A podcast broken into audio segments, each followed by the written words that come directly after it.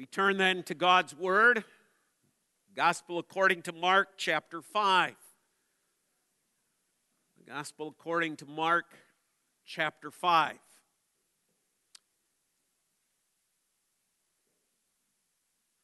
We're going to pick it up at verse 21, read through verse 24, and then we're going to go over to verse 35 and read through the end of the chapter. Mark 5:21 the breathed out word of the Lord. And when Jesus had crossed again in the boat to the other side, a great crowd gathered about him, and he was beside the sea. There came one of the rulers of the synagogue, Jairus by name, and seeing him, he fell at his feet and implored him earnestly, saying, My little daughter is at the point of death. Come and lay your hands on her so that she may be well and live. And he went with him. Verse 35. And while he was still speaking, there came from the ruler's house some who said, Your daughter is dead. Why trouble the teacher any further? But overhearing what they said, Jesus said to the ruler of the synagogue, Do not fear, only believe. And he allowed no one to follow him except Peter and James and John, the brother of James. They came to the house of the ruler of the synagogue, and Jesus saw a commotion, people weeping and wailing loudly. And when he had entered, he said to them, Why are you making a commotion and weeping? The child is not dead, but sleeping. They laughed at him. But he put them all outside and took the child's father and mother and those who were with him and went in where the child was. Taking her by the hand, he said to her, Talitha Cumi, which means, Little girl, I say to you, arise. And immediately the girl got up and began walking, for she was 12 years of age, and they were immediately overcome with amazement. He strictly charged them that no one should know this, and told them to give her something to eat. Thus far, the reading of God's Word. Let's again bow in prayer. Father, once again, we thank you for the Holy Scriptures as you gave to them. Sometimes the Bible is so amazing it's hard to believe. And yet we know because it's come from you, it's true. So we thank you for that. We thank you as Pastor Bob preaches this morning that we may hear your voice, your his voice, your word, that we may apply it to our hearts and live closer to you. That's in Jesus' name. Amen amen. Last Lord's Day, we considered the section that uh, comes between here the section of the woman who had the issue of blood for 12 years, the one who touches the hem of his garment and is healed, and then the questions that Jesus asked, looking for her so that her faith might indeed be revealed and that she might indeed confess Christ before men. But now we return to the Father. And you can't help but come to this passage and think about the subject of interruptions and how life is filled with multiple interruptions. Our lives, each and every day, have some sort of hiccup to them. Something happens, something occurs that isn't exactly the way that we had planned out. Whether it's our work, we have it planned out, we think we know where we're going to get by the end of the day, but something happens in the midst of that day. Perhaps a piece of equipment breaks, and therefore we're not able to accomplish that which we thought we were going to do.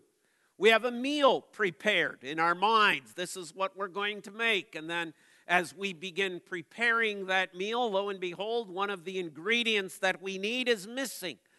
And now life is filled with an interruption. How are we going to do this? What am I going to do? Do I have to change? Am I have time to run to the store to get what I need?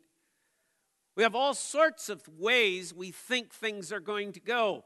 Coaches, as they sit down with their teams, think about the upcoming game and they have a game plan for how it's going to go. But life is filled with interruptions. It never seems to go the way that we plan it out. Seldom, seldom does it go without some sort of event, occurrence happening that has to force us to change our plans. The same is true of this passage, is it not? Think, for example, of the woman who interrupts Jairus' plan. His plan is to get Jesus to come to his home as quickly as possible. He has a little girl who is at the point of death. There is no opportunity for wasted time. This needs to happen, this needs to happen quickly. And yet his plan is interrupted. Jesus takes time because of a woman who's tugging at the tassel of his robe to talk to her. And now he's sitting there, you can about imagine, as anxious as anxious could be, thinking all the time about his little girl and wondering why it is that we have to take time with this woman. After all, she's healed. Can't we just go on? And yet, we stop. And his plan to get Jesus there before his daughter dies is interrupted. But the woman's plan is interrupted too. Jesus interrupts that. Jesus intervenes in the midst of her plan. See, her plan, as we learned last week, was just to touch that tassel, be healed, and then to melt back into the crowd. She's just going to go on with life. This is her plan. I'm just going to slink back. I'll get back in the back of the crowd, and then I'm going to go home and we're going to start repairing life. This is what I want. I don't want a scene. I don't want anybody to know. But Jesus interrupts her plan. Who touched me? But no one, you see, ever, ever interrupts the plan of God. God never goes, didn't know that was going to happen. Wasn't thinking that might be the result. God is sovereign, God is all knowing. He knows exactly how every moment of day of our life is going to go as well as the other six billion people upon this planet, as well as each of the stars in the sky, as well as each wave that comes upon the ocean, each current that flows, each snowflake that is formed and falls. God knows it all. And there is never an interruption to the plan of God. See, one might think that, right, when you come to this passage. Suddenly, while he's speaking, somebody comes up and says, The girl is dead. Oh, no, now what am I going to do? Oh, how am I going to handle a death? Oh, I'm prepared to handle those who are well or those who are sick, but how do I handle a death? This is not an interruption to Jesus. In fact, this is part of the plan. The whole stopping to talk to the woman. Jesus knows exactly what's happening in this man's home. He knows that while he's talking to her, the little girl's last breath is escaping from her lungs and she dies. He knows it. He knew it as soon as Jairus came up to him.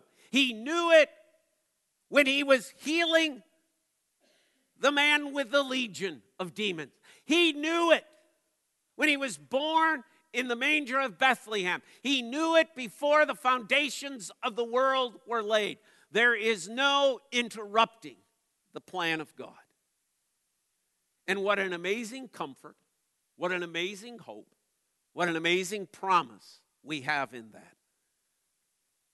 We could well stop there and just soak it in and go home and think about the fact God's plans are never interrupted.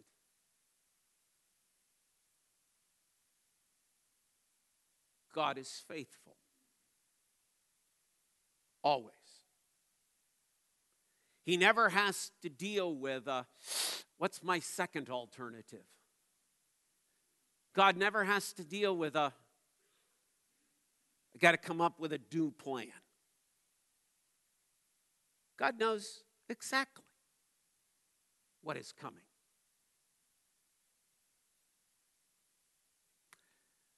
That, first of all. Secondly, I want you to note that as we read this section, as we now focus on verses 35 through 43, that this carries with it three challenges. Jesus three times challenges individuals or groups in this section. The first challenge is to the Father, and it comes in these words Do not fear, only believe. That's a challenge, isn't it? Considering where we're at, considering the news that this father has just received. Your daughter is dead. Now, folks, they don't have this New Testament. Jairus' faith is indeed an uninformed faith. He doesn't really know who Jesus is.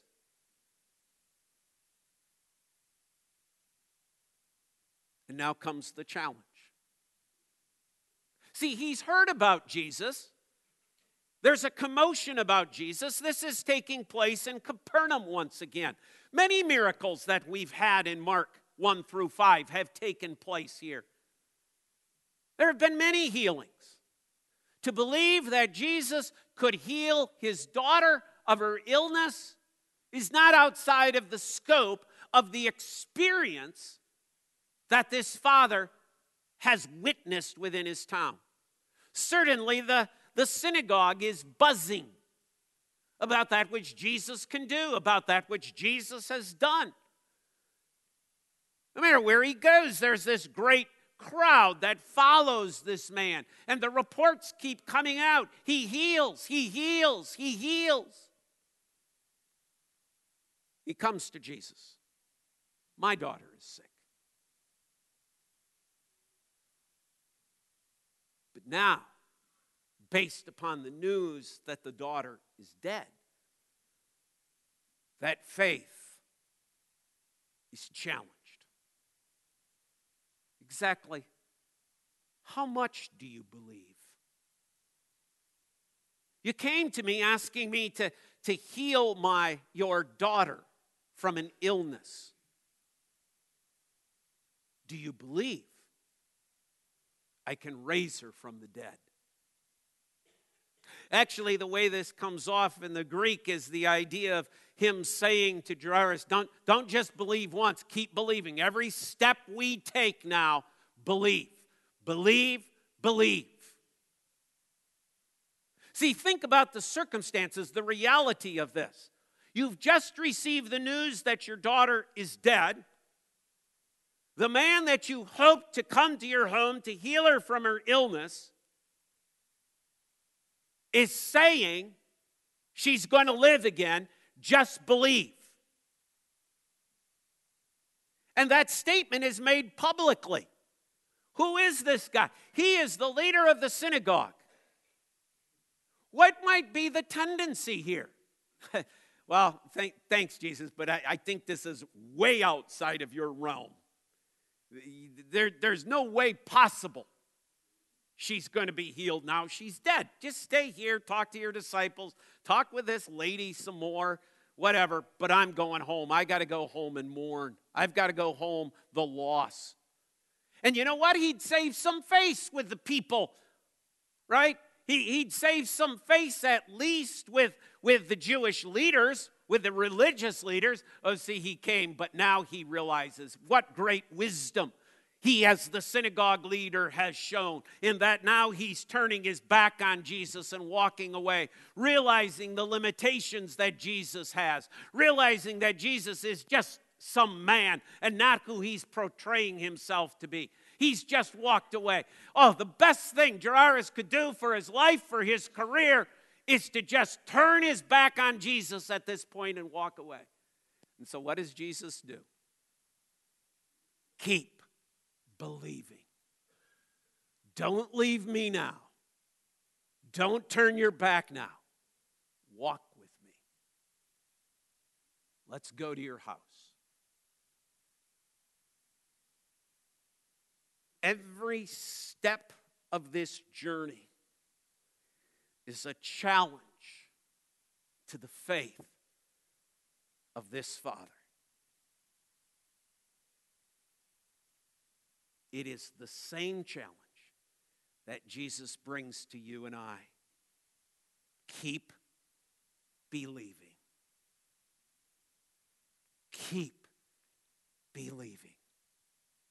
Don't give up hope.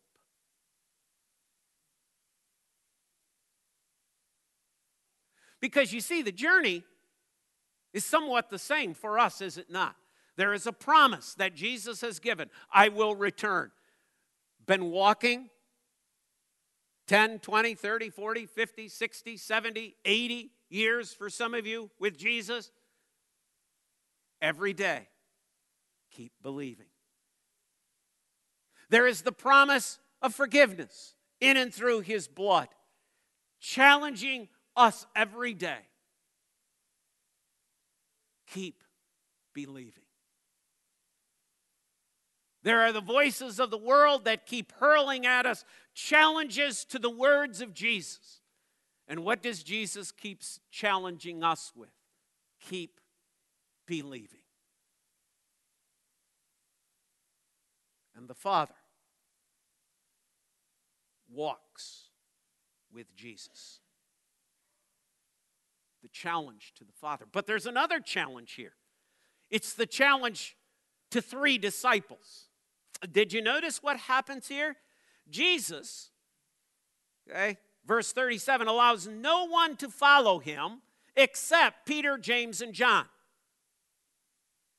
Now, this had to be challenging First of all, it has to be challenging to the other nine, right? There's a challenge here. It's interesting, but we do not read here that the other nine confer with one another over, hmm, why is he taking just three? There seems to be no note of jealousy. Yet that certainly could have arisen here, but nothing is stated, nothing is told of that.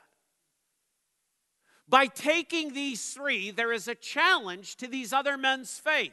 Is it okay that three are chosen for a closer relationship or a higher privilege or a greater privilege than myself? Or does this cause me to become jealous? Does this cause me to become angry? Or am I okay that some people receive some blessings in this world that are greater than the blessings that I receive? Is that okay? That's a challenge to our faith, isn't it? It challenges that self pity, it challenges that pride. But it's not only a challenge to the other nine, it's the challenge to the three. A challenge to the three to keep it in perspective. Yes, I'm taking you with you, but don't tell anybody what you have seen. How could you not tell this? How could you not be Peter, James, and John and go back to the other nine and tell them? Jesus has done this frequently, hasn't he, in the Gospel of Mark? Heals somebody and then says, Don't tell anybody.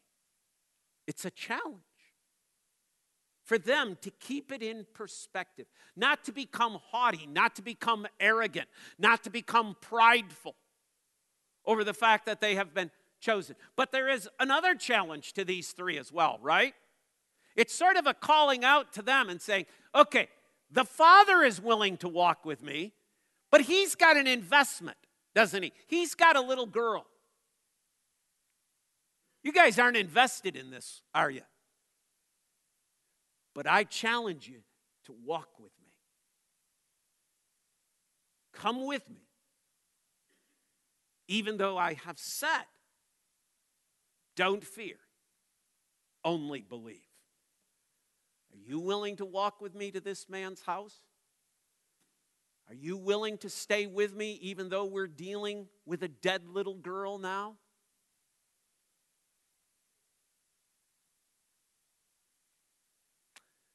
See, sometimes we're willing to grasp on to Christ for forgiveness, but we're not willing to grasp on to Christ to be our Lord. And that's what's being challenged here. Are you willing to follow me as your Lord? Third challenge is the challenge to these mourners. He comes to the house, and there, okay, he saw a commotion people weeping and wailing loudly. Professional mourners who have gathered rather quickly, don't you think? Isn't this rather interesting? The father just got news. Your daughter is dead. You can but imagine that at the last breath of this little girl, some servant ran as fast as he possibly could to town which probably isn't very far. We're only dealing with a matter of minutes. By the time he gets there, okay, and has Jesus walk that little distance, there is a group of people already gathered mourning. You almost get the feeling that this group has been waiting with expectation. Hey, we heard there's a little girl sick at, at the synagogue ruler's house. Let's go there. Maybe there's going to be an opportunity to make some money. Because you see, that's what's happening here. These people are paid, this is their job. They're not really mourning in the sense of, oh, the great loss they felt. No, this is just their job. And of course, because he's a dignitary, it's more important that they show up the money is going to come in even greater numbers. They're not going to make minimum wage on this one. They're going to make the prevailing wage on this one. Who's not going to show up for this job? And so they're, they're like vultures waiting for the girl to die.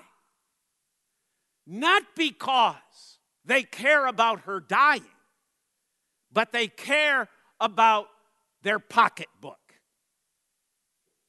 As soon as she died, there they are at the gate. Hey, we'll, we'll, we're willing to serve as your professional mourners. And they're already in action. They're already weeping and wailing loudly over that which has happened. And then comes Jesus' challenge.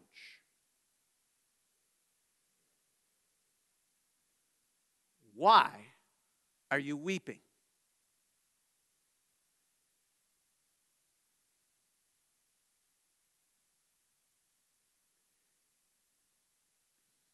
it is likely that these folks knew that Jairus, the father, isn't home. They probably had been gathered outside of the gates of this guy's house, wherever, okay?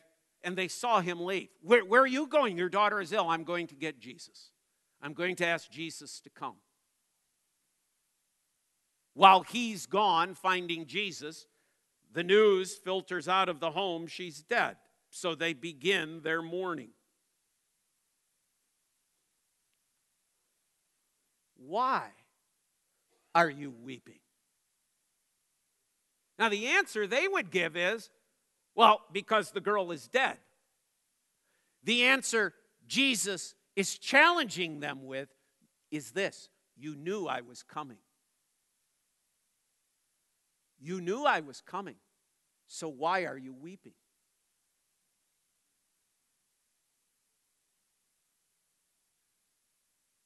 What a, see the challenge there? See, they should have known Jesus is coming. Even though the girl is dead, Jesus is coming. We don't need to start our mourning. We don't need to start our hypocrisy. We don't need to start this. We can, we, we, we can wait because Jesus is coming. He will restore this girl to life. Jesus is coming. But you see, there is no faith here. And that is what Jesus is challenging. He's challenging those of no faith. See, it's interesting as you go back now. To Jairus, it's a challenge of someone with small faith weak faith, immature faith. To the disciples whose faith has grown, has developed, he's still challenging them. Let's put it to the test. To those of no faith, the challenge is why do you not believe? She's only sleeping. This is only temporary. And they laugh. We could well say they reject. We could well say they turn their backs upon Christ. Three challenges.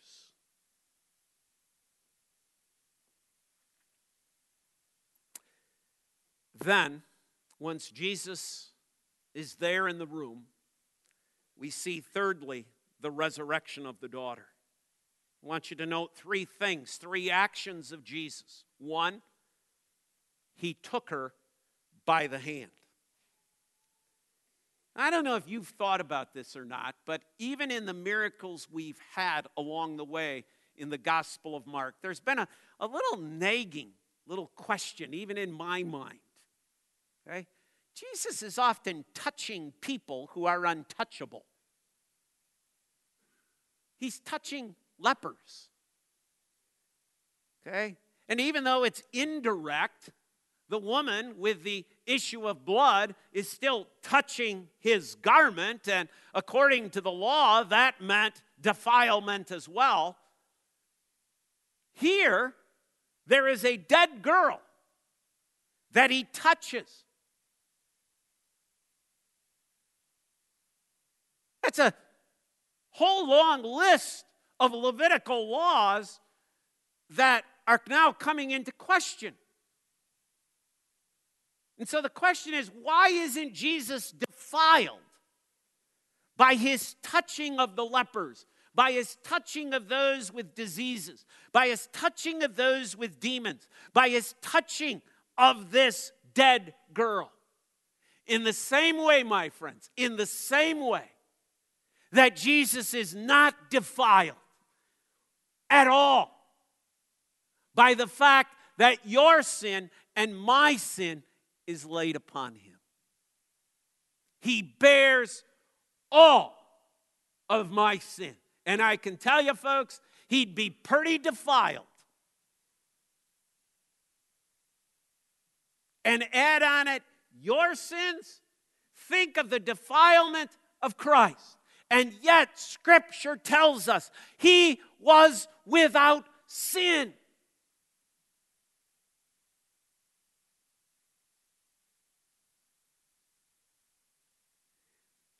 This is part, you see, of the mystery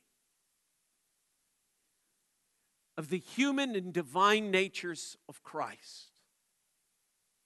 That because of his divinity, because of his holiness, because of his purity. That which would ordinarily defile does not. My sin was laid upon Christ, but Christ never became a sinner.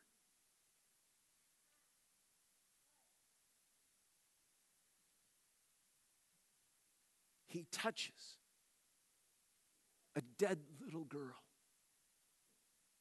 But he never becomes defiled. He took her by the hand.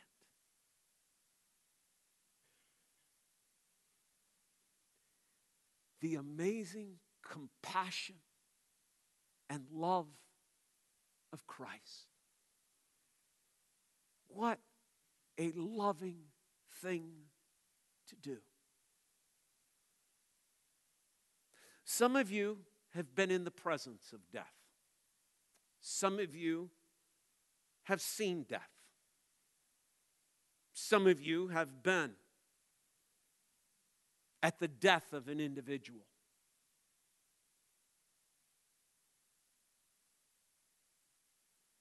We all react differently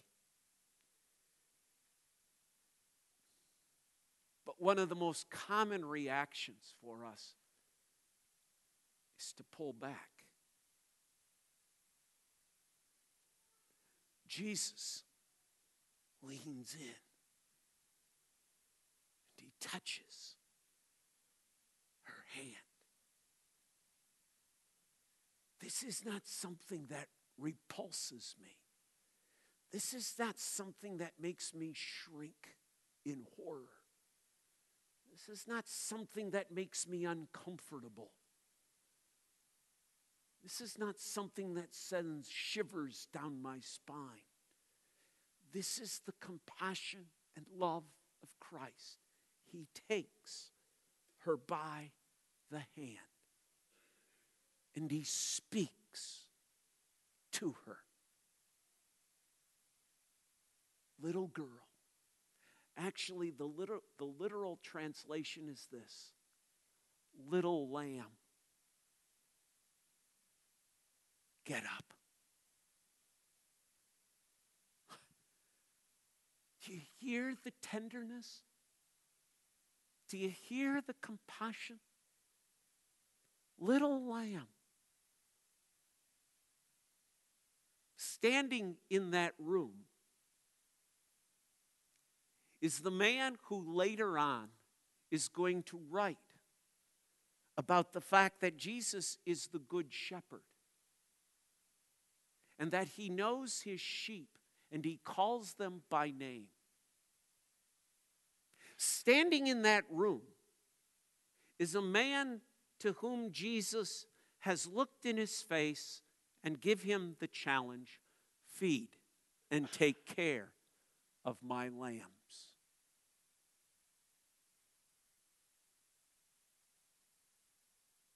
Little lamb, arise.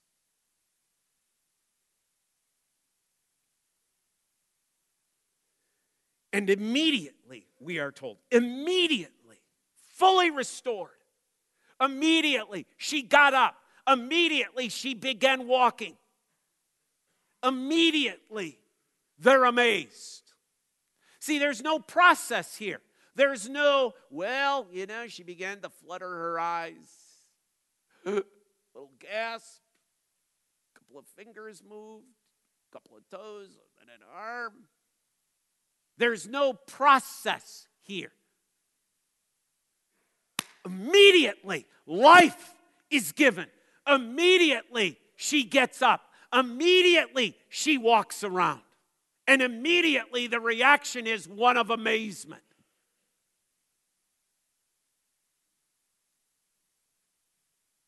And then he says, Prepare her some food.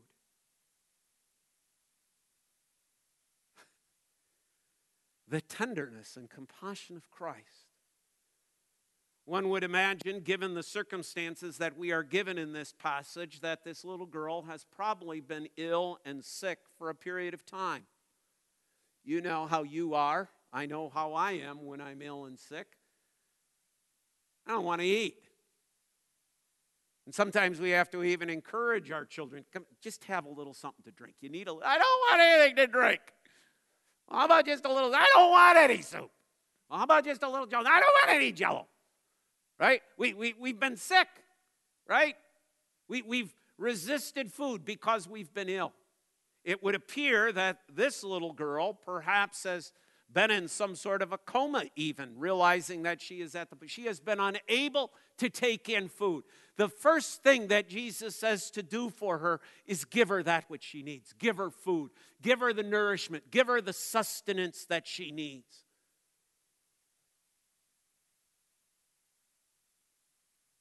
See, there's no interruption in the plan of God.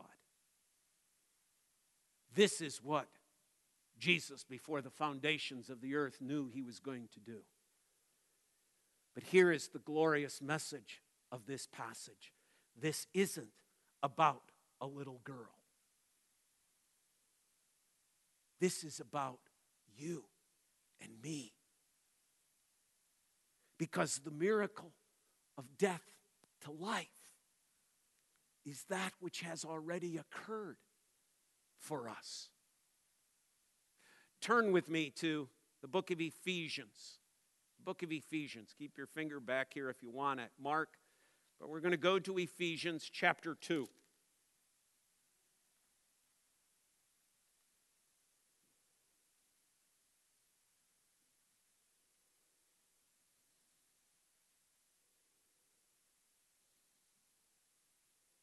Notice the two words dead and alive.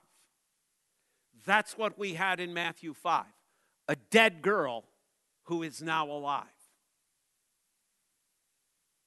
A dead girl who is touched by Jesus.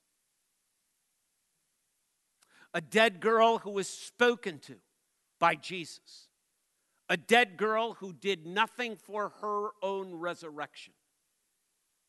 It's all Jesus. And you were dead in the trespasses and sin in which you once walked, following the course of this world, following the prince of the power of the air, and the spirit who is now at work in the sons of disobedience, among whom we all once lived in the passions of our flesh, carrying out the desires of the body and the mind and were by nature children of wrath, like the rest of mankind. You were dead, but, but God, being rich in mercy, because of his great love with which he loved us, even when we were dead in our trespasses, made us alive together with Christ. By grace you have been saved and raised us up with him and seated us with him in the heavenly places in Jesus Christ, so that in the coming ages he might show the immeasurable riches of his grace and kindness towards us in Christ Jesus. For by grace you have been saved through faith, and this not your own doing, it is the gift of God, not as a result of works, so that no one may boast. For we are his workmanship, created in Christ Jesus for good works, which God prepared beforehand that we should walk. Notice what she did. She got up and walked. What does God do? God makes us alive so that we may walk in them.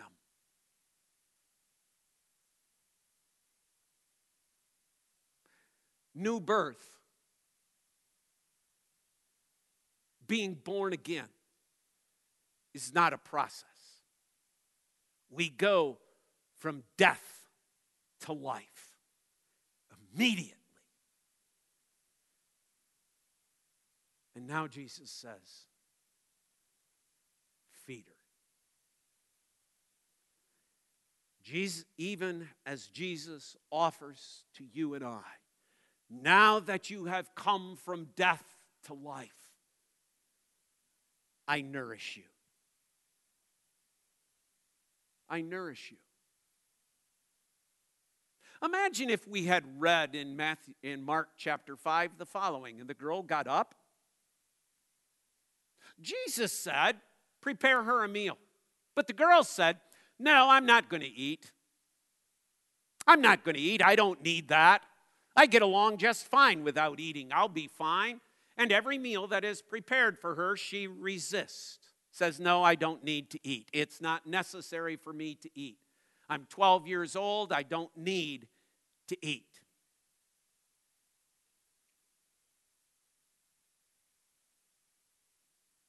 How many of us come to this table thinking we don't need it? Next Lord's Day, this table is prepared. The meal Christ has given to us to nourish us spiritually. How many of us are, will say, I don't need that? That's, that's not necessary. I, I don't need that nourishment. I don't need to be fed by the Lord. I'll be just fine on my own. How many of us will spend this week thinking with the great hope and expectation of the fact, I'm going to get fed this week? I'm going to get fed by Christ. My shepherd is preparing a meal to, for me so that I may be strengthened and nourished. Come. Because Christ, who has brought you from death to life, has prepared a meal for you to nourish you, to strengthen you. And God's people say,